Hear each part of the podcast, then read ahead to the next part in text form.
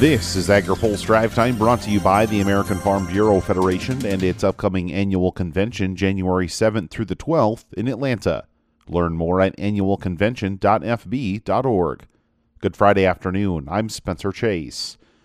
The House of Representatives cleared a major part of President Joe Biden's agenda today, leaving the bill for an uncertain future in the Senate. The House passed the $1.75 trillion Build Back Better reconciliation package today in a party line 220 to 213 vote, with only one Democrat voting in opposition. The bill includes big investments in conservation and climate smart ag practices.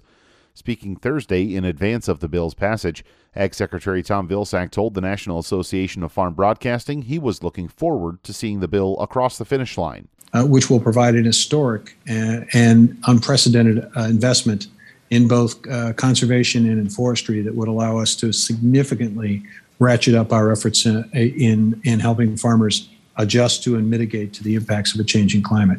The package includes a host of Democratic priorities, including climate spending and paid family leave, but the bill is expected to be trimmed in order to pass the Senate.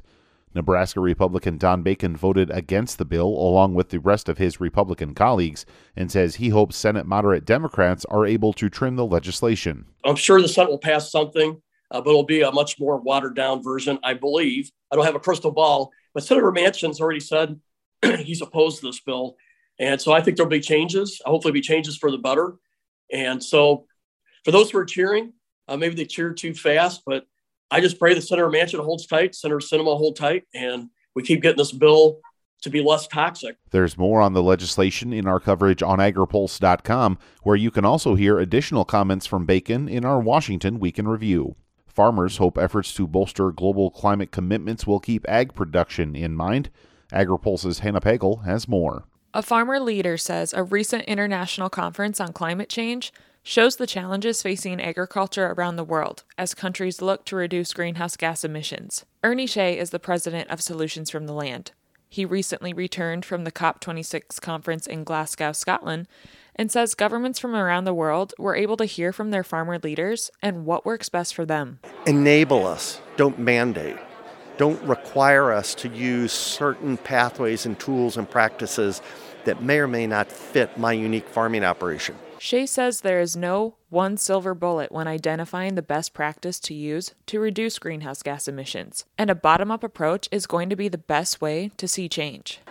Don't come at us like the European Union is right now with top down mandated solutions where they are trying to get to a climate target by reducing, forcing reductions in the amount of uh, fertilizer or uh, uh, pesticides that are applied. So it's a totally different approach. We're bottom up, incentive based. Others are saying we're going to prescribe how you will farm because we know better. And that's not going to work. Reporting from the National Association of Farm Broadcasting Convention in Kansas City, I'm Hannah Pagel. Finally, today, the efforts to expand processing capacity in the beef industry can be expected to focus on smaller or more medium sized facilities. Some suggested that approach should be pursued as the coronavirus pandemic shut down individual plants that took large swaths of the nation's production capacity offline. University of Missouri livestock economist Scott Brown says a variety of factors can be expected to play into the new size preference. We may not see the big five and 6,000 head plants coming in, something smaller than that I'm not certain that's driven as much by trying to do risk mitigation relative to the next pandemic as some other economic factors that, that make those perhaps better choices size wise.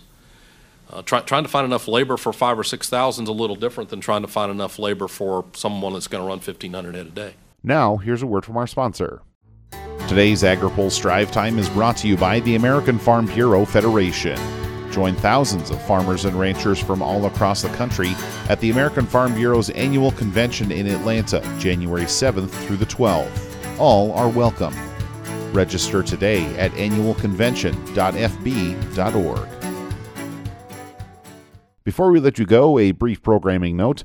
There will be no drive time next week in observance of the Thanksgiving holiday. That's all for today's drive time. For more agriculture, trade, environment, and regulatory news, visit agripulse.com.